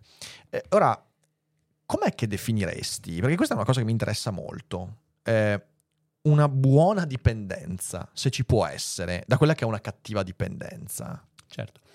Guarda, eh, in testa, allora ci sono tante definizioni. Io Sì. ti dico quella che a me resta in testa di più e che spero poi di comunicare a altre persone. Una dipendenza io la giudico problematica, e la chiamo in realtà dipendenza, nel momento in cui ti toglie versatilità. Sì, Ok, questo è un po' il questo è punto. molto interessante. Ehm, nel senso, io respiro aria, eh, non- però ho difficoltà a dire che dipendo dall'ossigeno, dall'aria. Po- tecnicamente possiamo dire che Sì. insomma, lana caprina, eh, però in realtà questa cosa eh, non la posso definire una dipendenza. Ci sono molte altre situazioni in cui le persone non si rendono conto di quanto alcuni loro comportamenti in realtà stiano diminuendo la loro versatilità. Ok? Ti faccio un esempio. Ehm, possiamo ritornare all'aspetto dell'alcol, ok? Sì. Io- è un aspetto che io parlo frequentemente perché, ragazzi, cioè, 40.000 persone all'anno muoiono ogni anno 40.000. sì. Per l'alcol, ok? Direttamente o limi- in maniera limitrofa, ti faccio un esempio, eh, cirrosi, suicidio, incidenti stradali, cancro. Comunque, Quanta gente sa che l'alcol è un fortissimo cancerogeno, ok? Banalmente. Ogni tanto la gente mi dice, ma tu esageri. Ma eh, ragazzi, io non è che esagero, io vi porto quelli che sono i dati. Io non- Certo. ripeto, non sono un talebano. Se mm, vedo mia mamma eh, che mi, a Capodanno mi offre un bicchiere di vino, io lo bevo, non ho... eh. Non mi fa impazzire, però le cose sono queste, cioè non si può dire che l'alcol faccia addirittura bene, no? No, Cioè, questo se no. io ne bevo poco mi fa poco male, se ne bevo tanto mi fa tanto male. puoi no? dirmi, come si dice, che è un lubrificante sociale, quindi che Sì. aiuta alcune relazioni. Però dal punto- Alcune, se io prendo dal alcune. punto di vista della salute fisica, non posso dire che faccia bene. No, no, poi sai, senti quelli che parlano, i polifenoli, antiossidanti, sì, ok, ma è l'uva, prendi dell'uva, se, se togli... cioè, Comunque, ripeto, Ok. questo è il punto. Molte persone non si rendono conto di quanto in realtà più mh, di quello che loro stesse pensano, l'alcol stia influenzando le loro vite. Ti faccio un esempio. Io non ho mai, mai visto in vita mia un- un combat- un- mm, una lite familiare, ok? Che poi le portano in pronto soccorso spesso quando sono un po' gravi e le fanno vedere allo psichiatra, in cui come minimo non ci fosse l'alcol, ok? Anche moderate quantità di alcol. Se tu vai bene indagare, ehm, vai a vedere, ne- ognuno di noi può guardare nella propria vita quando è successo qualche casino, vedere Oh, se di sì. mezzo non c'era qualche sostanza, ok? Assolutamente. È il basamento di una ogni sana è proprio l'alcol, ok? Ma non a alti livelli. La gente dice che si è o normali o alcolisti, Eh, ok? no. C'è in mezzo uno spettro, una scala di grigi di abuso problematico che è molto difficile da, da osservare. Anche lì le, le persone vanno conosciute e noi stessi abbiamo la tendenza a non riconoscere, ad esempio, l'abuso del sabato sera, la dose moderata la sera. Perché beviamo? Ok? C'è una ragione. Ok? Sì, uno può dire io bevo perché mi piace l'odore, il vino, il nebbiolo, tutto quello che vuoi. Ma ti faccio un esempio. Eh, non so, il tè. Ok, il tè ha una tradizione millenaria, ok? E- eppure non è così famoso, cioè mh, come l'alcol, ok? Le sostanze non sono tutte uguali, le situazioni di parte il tè alla cacciatora, perché Che cosa c'è dentro con la grappa. Quel tè è famosissimo dalle nostre parti. È famosissimo dalle nostre parti. eh. il tè alla cacciatora porto a casa. Cazzo, mi serve esprimere adesso. Vedi, vedi, fare impazzire lo psichiatra, ragazzi, ci stiamo riuscendo. ok, adesso... Comunque, il tè, il tè, Ok. il tè. E appunto diceva... No, C'è un motivo per cui, no, c'è un motivo, no. Sono proprio un pezzo di merda. Dicevi, c'è Sì, un motivo sì, per cui le Lo persone. sei. Lo sono, lo sono, no, ma io ne vado anche fiero. C'è un motivo per cui le persone si legano all'alcol. Sì. Alcuni dicono mi piace. Ecco, diciamo, e tutti questi comportamenti intermedi Sì. hanno indubbiamente eh, difficoltà a essere riconosciuti, ok? Quindi un maggior numero di, di liti, una difficoltà cognitiva, dormire peggio, l'alcol non fa dormire, fa dormire peggio. Ecco. L'alcol ha tutta una serie di significati che sono connessi appunto all'etanolo, all'alcol. Certo. ok? Non, non si può dire che sia la stessa cosa che non, che non bere nulla o che se beviamo del succo d'uva, ok? E l'utilizzo che ne facciamo, è vero che c'è una maggior parte delle persone che fanno un utilizzo, chiamiamolo ludico, no? Sì, dicevi tu ricreativo, prima, ricreativo sì, sì, per sì. carità. Ma ricordiamoci che c'è una percentuale di persone che hanno un impianto biologico, genetico potremmo dire, e un, intorno, e un intorno socioambientale che le porta a un utilizzo sbagliato. L'alcol non è una sostanza inerte e indifferente per noi umani. L'abbiamo visto ok? su feed anche. Abbiamo fatto una puntata di feed in Molto cui eh, abbiamo letto un articolo che parlava delle radici genetiche dell'alcolismo. Molto interessante, Certo. molto interessante. Ci sono varianti proprio di, ehm, di- di siti recettori. Per un tempo si pensava che l'alcol avesse- agisse in maniera aspecifica, aumentasse la, la fluidità di membrana del, del fosfolipidico dei neuroni. Adesso è visto che invece si lega proprio a stessi siti che ad esempio riguardano anche le benzodiazepine, che è un Certo. altro problema di dipendenza molto grosso. Che sarebbe Dopo- dopo ne parliamo, dopo ne parliamo. Però ripeto, l'alcol ha questi aspetti qua. Di conseguenza la- l'informazione giusta non è non bevete. Io non voglio dire alla gente di non bere. Io voglio dire alle persone di sapere che cosa stanno facendo. Ok? Sì, sì, sì, sì, sì, Sono, sono- quello. sono molto d'accordo su questo. Cioè, Mm. studia i motivi che ti portano a. E, e- Ecco, i motivi, c'è un aspetto molto interessante sull'aspetto ambientale, perché c'è l'aspetto anche ambientale, Sì. eh, cioè nel senso, ehm, le persone che conosco io e non bevono hanno tutta una caratteristica che poi ho scoperto che è stata studiata da un canadese negli anni 60, si chiama Bruce Alexander, Ok. il quale ha fatto un, non so se l'avete mai sentito nominare, il Rat Park. Rat Park? Sì, No. ha, ha visto, ha preso dei topini, no? Poverini, Ah, sempre hai, loro. detto, gli scusami, hai detto topini, cioè, ma che topini No, no, era- Cuneo? No, Ma era- diciamo era che è un topo normale a Vicenza. Ah, una pantegana? No, Cuneo sono- Sì, Eh, no, topi- beh, no, beh, ci sono anche topi. ok. Io facevo la gabbia in realtà. Eh, Ah, ok, però- ok, ok. Sì, sì, sì. Tu mi vuoi fare impazzire. Eh certo, eh, abbiamo detto che è l'obiettivo di questa trasmissione. Insomma, questo Bruce Alexander ha messo sti, sti, topini- Sti orsi. sti, top- sti poveri topini in una gabbia e, ha visto, e gli ha messo poi classica levettina no, con eh, la sostanza psicotropa, che se non sbaglio era, non mi ricordo più cosa fosse. Comunque una sostanza psicotropa dipendentogena, forse era cocaina. Non mi ricordo. Ok. Ehm, se la gabbia era vuota, topini da soli, senza niente da fare, questi topini iniziavano il classico meccanismo, schiaccio, mm, bello, mi piace, ritorno, schiaccio, ok, eh, rinforzo, eccetera, Sì. comportamento rinforzo. Poi hanno fatto un esperimento, hanno visto che se questa gabbia veniva mm, cambiata, all'interno li mettevi dei giochi, dei vari tipi di cibo, Mhm. ok, mettevi altre persone, magari al partner con cui fare l'amore, Sì. ehm, rendevi la gabbia bella, divertente, i topini non stavano più lì a schiacciare, Mm, ok? Certo. Era molto diverso, quindi la gabbia, cioè dove noi viviamo, la, mh, forse io ho sentito una puntata delle tue cogitate in cui parlavi di passione, Sì. eh, di, di determinazione, no? Di- ecco, eh, la passione è veramente qualcosa che cambia. Io raramente ho visto persone appassionate dipendenti. Sono d'accordissimo su questo. Perché è un vettore che indirizza la tua vita in una direzione molto precisa. Sì, ok? sì, sì, e purtroppo la passione non è comunicabile. Eh, quello è Cioè, quello. mm, è la difficile- trovi, la, trovi, la eh, però trovi. deve avere il Può contesto in cui... facilitato. no? Esatto, cioè deve- de- ci sono dei contesti in cui tu vieni incoraggiato a trovarla. Sì. È quello, che, è, è quello che trovo. eh, beh, beh, io ti ho citato Frankl prima, è proprio quello che dice Ok. Frankl nella sua. eh, lui dice: bisogna creare il contesto affinché uno capisca ehm, il suo ruolo. Quando dice il suo ruolo, significa tipo come posso usare i miei talenti, come Sì. faccio a trovare la mia passione, via dicendo. Eh, e, e dice esattamente quello. Io sono molto d'accordo perché mi rendo conto. eh, se io penso alla mia vita, io ti ho raccontato prima, insomma, avevo un carattere molto particolare, adolescente, problematico, facevo un casino della Madonna, quindi insomma, ehm, se io non avessi trovato il teatro, se io non avessi avuto, è stato anche un colpo di fortuna, eh, perché io sappi che ho cominciato a fare teatro perché mi hanno messo in punizione a scuola. in punizione perché ho fatto un casino, non mi ricordo neanche cosa, una delle mie. Mi hanno fatto andare a fare il rumorista. Come psichiatra mi, mi interesserebbe sapere il casino che hai fatto, ma poi Eh, me lo non dici mi dopo. ricordo, ma era ta- no, no, ma io te lo direi, eh, però era qualcosa tipo eh, io nascondevo la sedia al bidelle, cioè per dirti facevo queste Mm, me hai cazzate qua. peggio. Ho fatto di pe, ma non ho fatto io non, Non ho fatto fare cose. mai qualcosa che vorresti essere trovato morto mentre lo stai facendo. Non mi ricordo chi l'ha detto più sta frase. Charles Manson. no. Winnie the Pooh. No, scusami. Eravamo della puntata, mi ricordo, lo dice a Tigro, giusto? Esatto.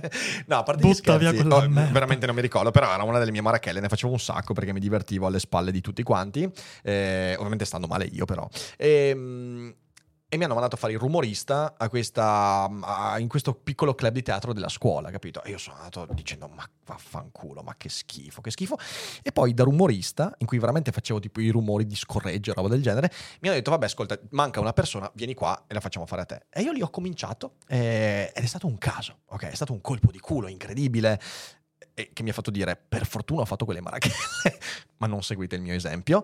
Eh, se io non avessi incontrato quel tipo di ambiente, Beh, tu però l'hai prontamente selezionato, quindi qualcosa in te forse l'ha Eh sì, in qualche sì, maniera sì, sì. fissato. No, certo, certo, probabilmente c'era. Non parliamo di legge qualcosa. dell'attrazione, ma... No, no, sicura- però ho riconosciuto qualcosa, ho riconosciuto qualcosa e ho cominciato, sì. Però è comunque stato un colpo di fortuna. sì, sì, ma certo. eh, Che avrei potuto non incontrare. Eh, E io ogni tanto ci penso e dico, cazzo, eh, chissà che, a cosa mi sarei legato, Mm. ok? E io credo che le dipendenze, quelle cattive, quelle che ti tolgono ehm, Versatilità. versatilità, è una definizione bellissima questa, siano quelle, quelle dipendenze che alla fine eh, ti imponi perché non hai trovato le dipendenze che ti danno opzioni. Sì. Cioè io sono diventato dipendente dal teatro, è stata una dipendenza da un certo punto di vista, però è una dipendenza che mi dava opzioni. Sì, sì. E questo è che, che mi, che mi allargava, che mi allargava l'orizzonte, che mi ha fatto conoscere persone, che mi ha fatto capire come usarmi. E, e- e io credo che sia fondamentale quello che dicevi, fare come nella gabbia dei topi, creare un ambiente che, soprattutto le persone giovani, Una gabbia bella. eh. Una gabbia bella. Siamo tutti un po' in una gabbia, Una gabbia carità, bella. però abbiamo la possibilità di cambiare. sono d'accordo. Il posto, ehm, eh, nel tuo caso è stato un, eh, diciamo, quasi un cambio di attitudine, no? perché hai potuto incanalare in maniera eh, appunto appassionata, però in realtà anche solo il posto alle volte fa la differenza. eh. Ti faccio un esempio, Mm, io mm, ne parlo spesso di sta cosa con, con- con i miei amici quando parliamo di ste robe. Io ho, un pa- ho- seguivo in passato un paziente che... mm, era veramente eh, psicotico, uno schizofrenico, in, un conte- in una vallata cunese eh, dove era totalmente mh, inserito nella comunità. Ok? Faceva dei lavori per le persone, lo conoscevano, sì, poi magari di notte gridava, aveva paura di cose, gli UFO, tutto quello che vuoi. Però era diventato un elemento eh, integrato. in Organico, eh, interessante, Organico. interessante. Interess- ecco, interessava anche le persone Certo. inoltre era anche utile, no? E, e- e ingaggiava, si ingaggiava relazionalmente con altre persone. Quella stessa persona, che io penso sia ancora lì, ok? E ti garantisco in questo momento, non lo dico con piacere, ma credo che non farà neanche terapia e questo mi dispiace perché è probabilmente una persona che sta soffrendo, perché non, non faceva una bella vita. Però lì stava sufficientemente bene, ok?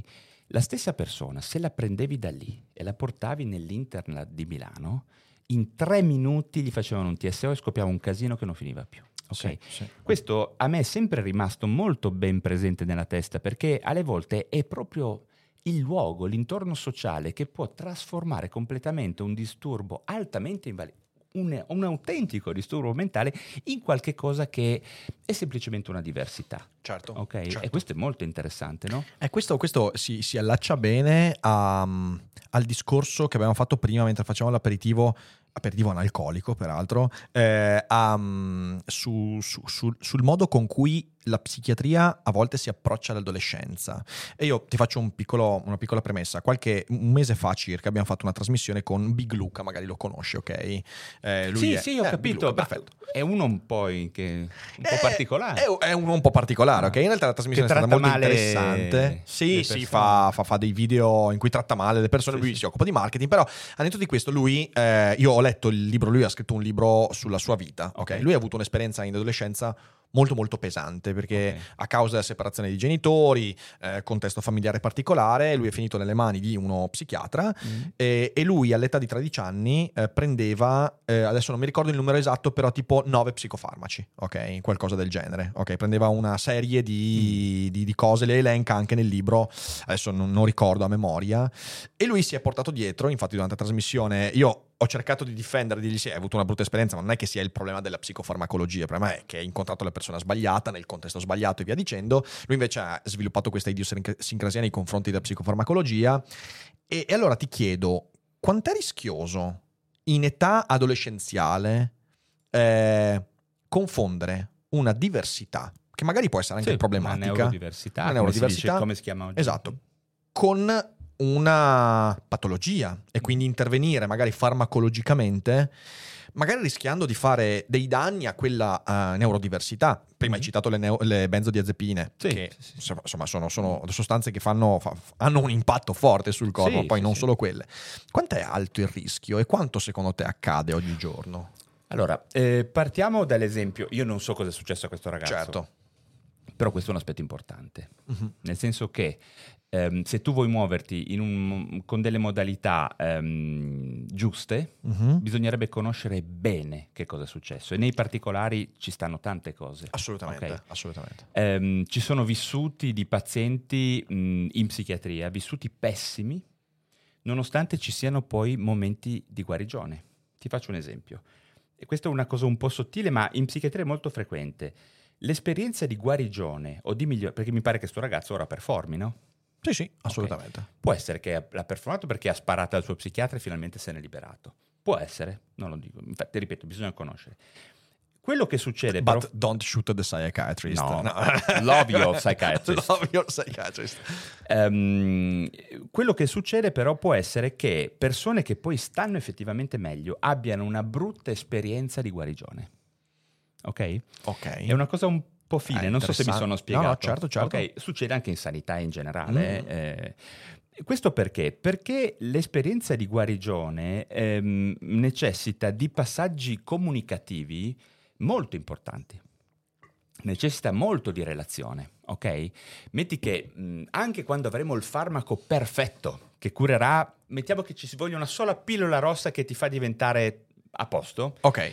ti garantisco che la relazione sarà sempre presente, perché la relazione è quella che come minimo fare in modo che io spiego a te perché devi prendere una Sì. pillola, a meno che non te la voglio tirare dentro con la fionda. Che non è una buona soluzione. Che non è una buona soluzione, eh. anche perché se di questa pillola ne hai bisogno più spesso, potrebbe essere che tu debba essere consapevole del fatto di doverla prendere, di renderti autonomo e attivo in questo processo di cura. Certo. ok? Quello che succede frequentemente è questo, che persone hanno avuto un'esperienza comunicativa pessima, ok?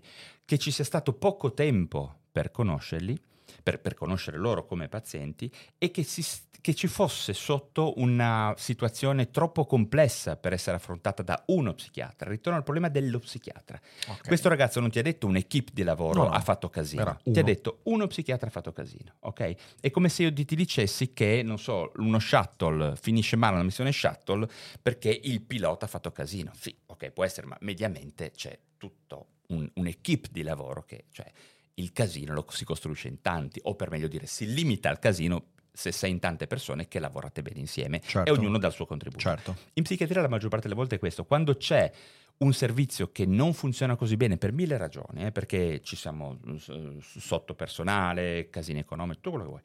Però, come vedi, il punto potrebbe essere questo, mi viene da dire, Sì, in sì, cui sì, una persona è stata valutata in maniera, eh, diciamo, incompleta e come ti dicevo prima, quando hai solo un martello, tutto ti sembra un chiodo. chiodo. ok?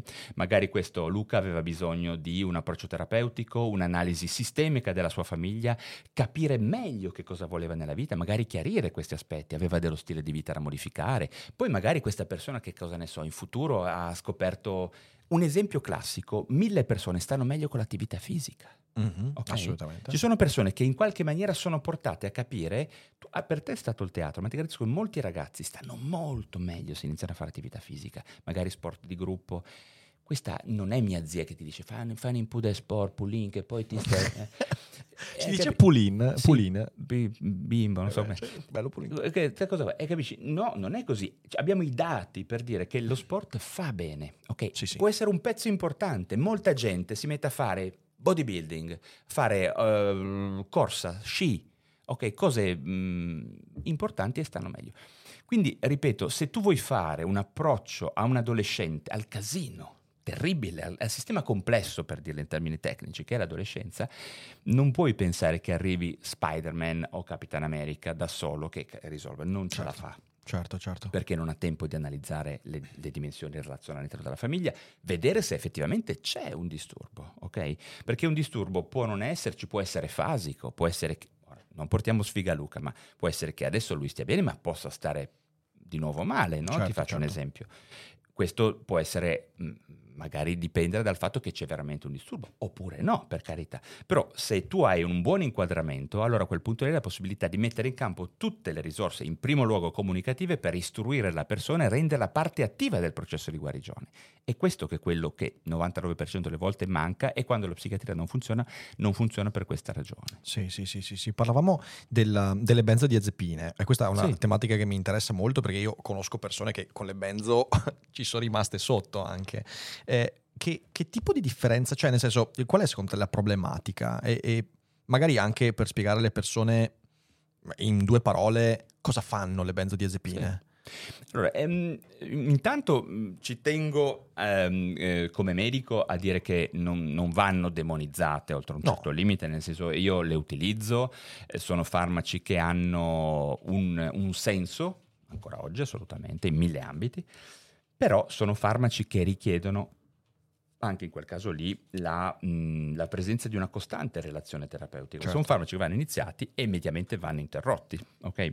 Noi li usiamo spesso come, diciamo, mh, per attenuare velocemente alcuni aspetti di irrequietezza, di ansia acuta, però poi bisogna fare qualche cosa eh, per, per- per fare in modo che può essere sia di tipo farmacologico, psicoterapeutico, di lifestyle, di tutto quello che vogliamo. vabbè.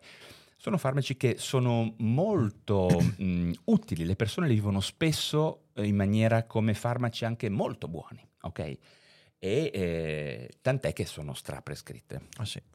Ehm, se noi adesso ci pigliamo una, una benzodiazepina, non, cioè, un certo dosaggio, siamo addirittura meglio, perché insomma Ok. tu in questo momento avrai qualche no, tensione, qualche, ognuno di noi in questo momento, in questa stanza, c'ha qualche piccolo casino. No, io sono il psico- Buddha. Tu sei il Non mi Buddha, vedi, ok. sono il Buddha. Sei No, una ma è- buddanata.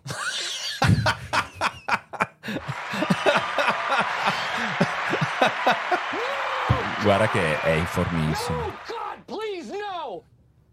Grazie, vado in palestra. È informissimo. Tu ti alleni?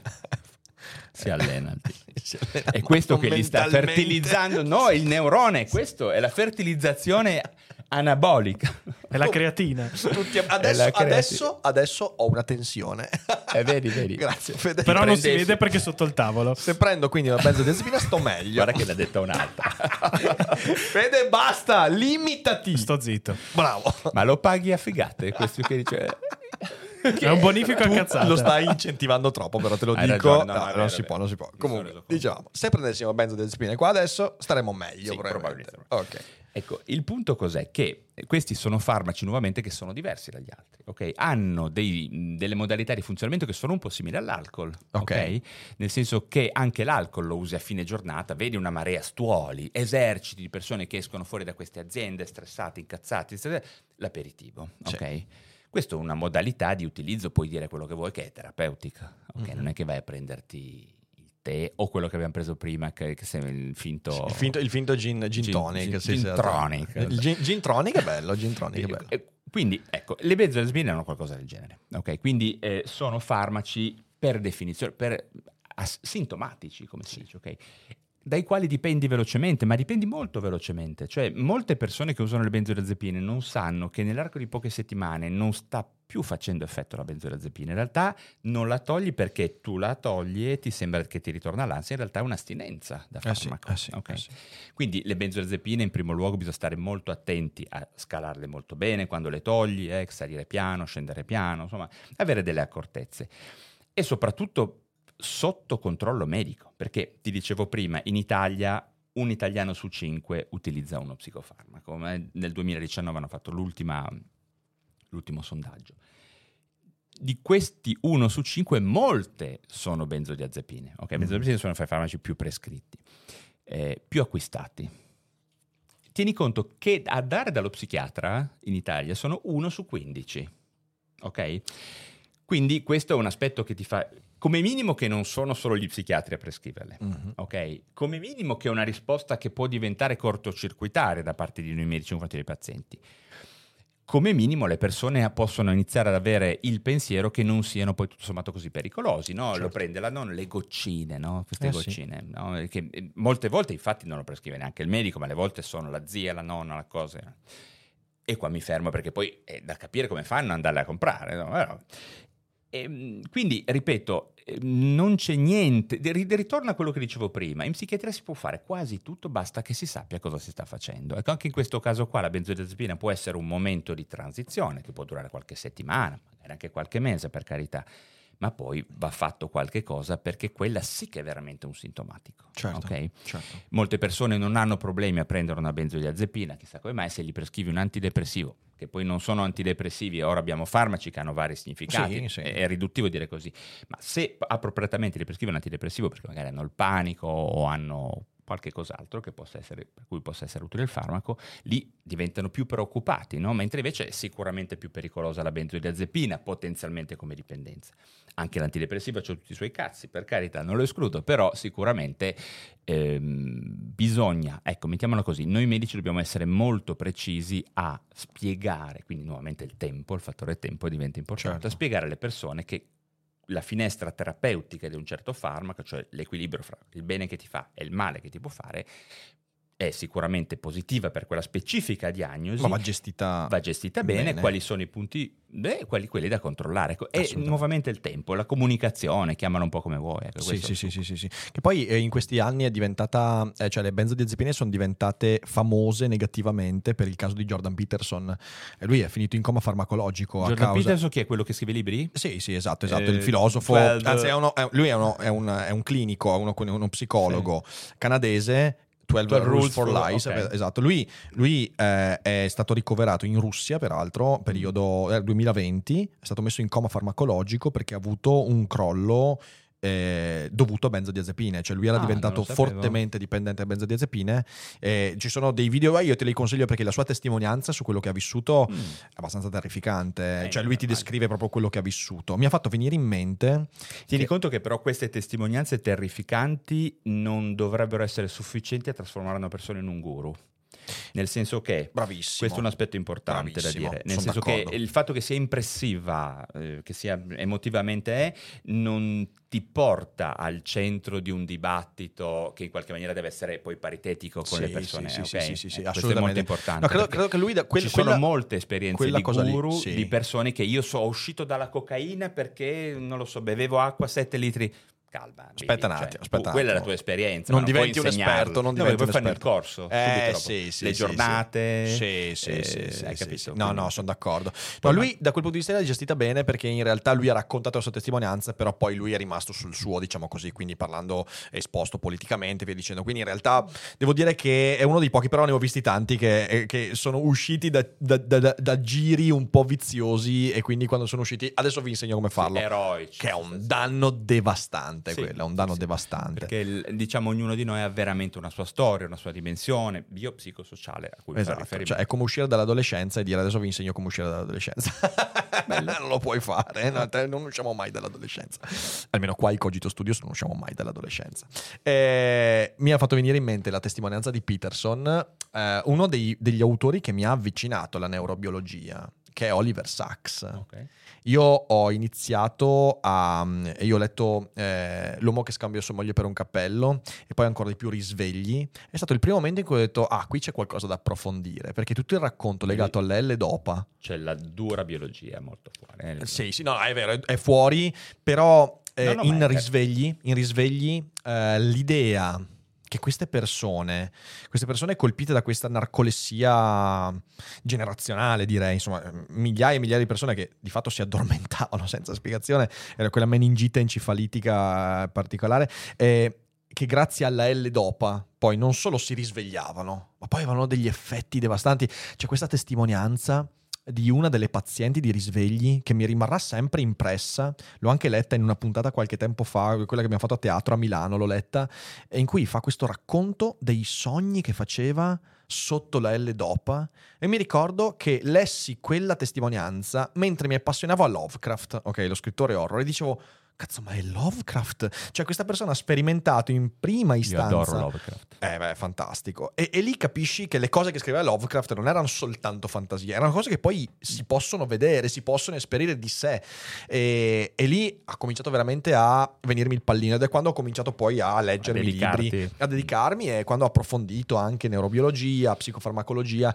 Ed è un mondo. È un mondo che dire complesso è veramente poco, anche perché poi entri in contatto, cioè tu hai delle cose che sono complicate, questo di farmaci, nella cosa più complicata del mondo che è il nostro equilibrio psicofisico, che è devastante. Sì, la, la questione è, è che questa mh, complessità viene sfruttata nuovamente in maniera molto, molto mh, ma, mh, suggestiva, dozzinale, di marketing, fuffaguresca da tantissime persone. Sì. Questo. Nel senso, persone che possono dirti con precisione di conoscere, ad esempio, eh, bene la, la neurobiologia di un neurotrasmettitore come la dopamina. no? Io sento tutti che adesso parlano di dopamina, tutti, tutti, ma io ti dico, io non so, io sono decenni che studio queste cose e mi dicessi, se, cioè ti dico, sì, ne so un Frenia- po'. eh, freniamo, freniamo. Calma, ne so persone che sanno bene alcune cose, ce ne sono davvero poche a questo Mm. Ecco, questo è un po' un problema perché poi si rischia di, ehm, di banalizzare argomenti che sono molto complessi. Come dicevamo prima, la salute mentale è qualcosa che sembra che possa, tutti possano entrarci dentro. Ok, Ehm, tutti sanno quando non, dar- non prendere gli psicofarmaci, non sanno cazzo poi le persone, perché io sento gente che veramente dice delle fregnate. Ehm, l'altra volta sentivo un, il paradopenia poi diceva amigdala, cioè, vabbè, cioè, cioè, se- senti di tutto. È, no? un, ca- è, un, è un cattivo, è un boss di Bloodborne amigdala. Ghiandola Eh, pineale. Pineale, Pineale, bello pineale, pineole. No, ma nel senso che veramente un po' di prudenza. Questa cosa qua è importante perché poi le persone... È per questo che dico che i medici dovrebbero entrare in questo contesto in maniera grosso per cercare di portare comunque un pezzo di, di- di questo puzzle no, della verità, che non può essere solo costruito da persone che oggettivamente non sanno nulla. Perché chi viene a dire psicofarmi, senti, non so, eh, l'altro giorno ho fatto un video sulla questione del- de- dell'aggressività, della violenza in psichiatria, no? cioè senti persone che dicono no, tu prenderai lo psicofarmaco e dive- è quello che ti rende violento, ok? C'è tutta una selezione di eh, scientologi, di, di pse- cioè, antipsichiatri, ma poi di quelli da due soldi. Sono quelli che leggono i bugiardini, due, due mia, righe, si fanno due cose. mia. Cioè, io ragazzi, io st- ho veramente stima della loro sicurezza, perché se tu mi dicessi se io posso parlare in maniera esaustiva del, mio, del, del cervello, del delle vie nervose, della neurobiologia, io ti direi sì, qualcosa posso dirti, ma ti- posso dire qualcosa che intanto non la so completamente e che probabilmente fra dieci anni sarà totalmente Quindi bisogna diverso. essere almeno prudenti, ecco. Molto, sì, molto, sì, sì, ecco. sono d'accordo. Perché in questo momento qua, appunto, sul carro della salute mentale salgono tutti. eh. E questo è una cosa che a me preoccupa, ripeto, perché allontani di fatto dalla possibilità di avere degli aiuti, chiamiamoli mh, i più efficaci possibili. Tipo bonus psicologo, eh, cioè nel senso... Quella a me fa uscire di mela, Madonna nel senso, santa, perché a me mi che- ricorda il bo- cioè se decidiamo che lo psicologo serve, ma il bonus psicologo, cioè allora mia moglie, il bonus anestesista. Ti faccio, tu c'hai tipo due mesi l'anestesista, se ti serve poi... te- No, no, se, se Stasera decidiamo non che so una- cosa fare, vado dall'anestesista, mi gioco il bonus. Ma no, ma hai capito?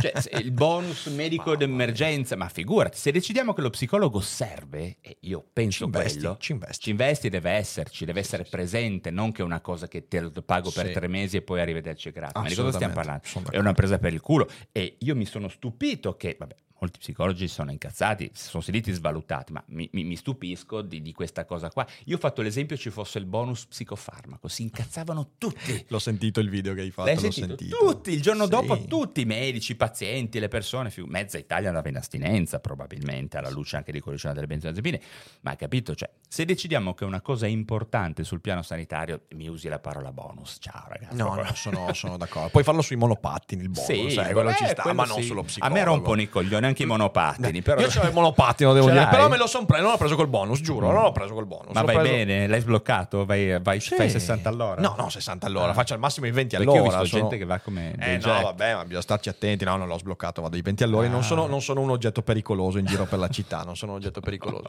Però, mh, però sono d'accordo su questo. È che, eh, di nuovo, vedi, vedi i due pesi, hai detto una cosa giustissima. Nessuno protesta, o, eh, tra virgolette, nessuno protesta per il bonus psicologo. Tutti impazzirebbero per il bonus psicofarmaco. Sì, subito. ok? Eh, perché, perché, perché incredibilmente c'è la percezione che quello sia una cosa più facile e immediata che non richiede uno sforzo. E quello che abbiamo detto invece dimostra che insomma, ci vuole lo sforzo per capire certe cose, mentre lo psicologo ti sembra un optional. Eh, ma è strano perché se ci- ti dicevo prima, uno su 15 è andato dallo psichiatra. In realtà da uno psicologo ce n'è andato uno su quattro. Mm. È strano, quindi Eh, è una sì, cosa che le sì, persone sì, sì. hanno come esigenza. E- e quindi è veramente mettere un po' d'ordine Mm. nelle persone. ehm, banalmente, una persona sapere come andare a un centro di salute mentale o come rivolgersi a un CERT. Io ho fatto dei video che mi sembrava di essere Ranzulla, ok? che dice quando come spegne il computer schiacci il tasto. oh, una roba ma un sacco di gente ha detto: Ah, ho capito, andare al medico di base, richiesta, prima visita, dove c'è il dipartimento di salute mentale. Le cose di base, quelle cose lì sono veramente da comunicare alle persone. Certo. Perché poi se no ci ritroviamo veramente a, a- questa gente va ovunque meno che nel posto appropriato, ecco. Porca miseria. Ascolta qua, sei impazzito? Uh, Ti senti no, impazzito? Mi sento No. abbastanza bene. Ti faccio un'ultima domanda che ti farà impazzire, Sì. dai. Tre libri. Tre libri che per te sono stati importanti nella tua formazione, non necessariamente legati al lavoro che fai, a quello che fai, ma libri che dici, questi qua mi hanno dato qualcosa, mi hanno... Mi hanno... Bella questa domanda al Bruce, mi la risposta. Vai, oh, finalmente. Interpretazione dei sogni di Freud, ok, psicopatologia di Carl Jaspers ok. e un, eh, una serie di libri mh, eh, di Stahl sulla psicofarmacologia, una serie di libri molto belli che Oh. mi hanno... Io credo che siano tre fondamenti della... tre mie anime, da qualche Mhm. punto di vista. E, tra parentesi, Jaspers era un, eh, un- un- sostanzialmente un filosofo, ma ha fatto un libro sulla psicopatologia che, probabilmente lo sai, certo, veramente strepitoso. È veramente, sì, importante quello. Ehm, Secondo me vale di più dei suoi lavori filosofici, lo dico chiaramente, io non ho mai avuto grande stima di Jaspers come filosofo. Io non lo conosco, non lo vista, conosco sì. come filosofo, ma devo dire quel libro lì per me è- lo tengo ancora lì. Mhm. Ehm, E, queste tre anime sono forse un pochino, ehm, riassumono un po' quello che siamo detti stasera, nel senso la- l'attenzione per la relazione, eh, lo scrupolo per l'inquadramento diagnostico e nelle varie dimensioni di una persona e poi, giustamente, io come psichiatra avere anche un occhio di attenzione sulla migliore terapia biologica, chiamiamola possibile. ecco. Certo, certo. Ottimi consigli. Caro mio, Grandi. è stato un grandissimo piacere. Adesso, se sei d'accordo, noi chiudiamo la puntata per chi sta vedendo in differita Ok?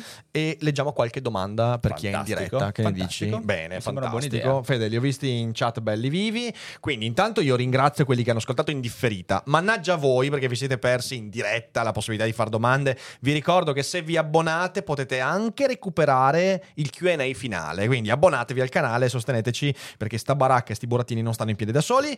E questo ci permette anche di portarvi tanti ospiti straordinari come questa sera. Valerio Rosso, trovate in descrizione il canale YouTube, andate a scoprire il suo lavoro perché merita veramente tanto e poi gli daremo delle consulenze per migliorare ulteriormente i video. Che ne dici? Grazie, Rick, fantastico. Grazie mille a tutti, se siete in live non uscite e noi ci rivediamo presto con i prossimi video. Fate i bravi, bella gente. Ciao.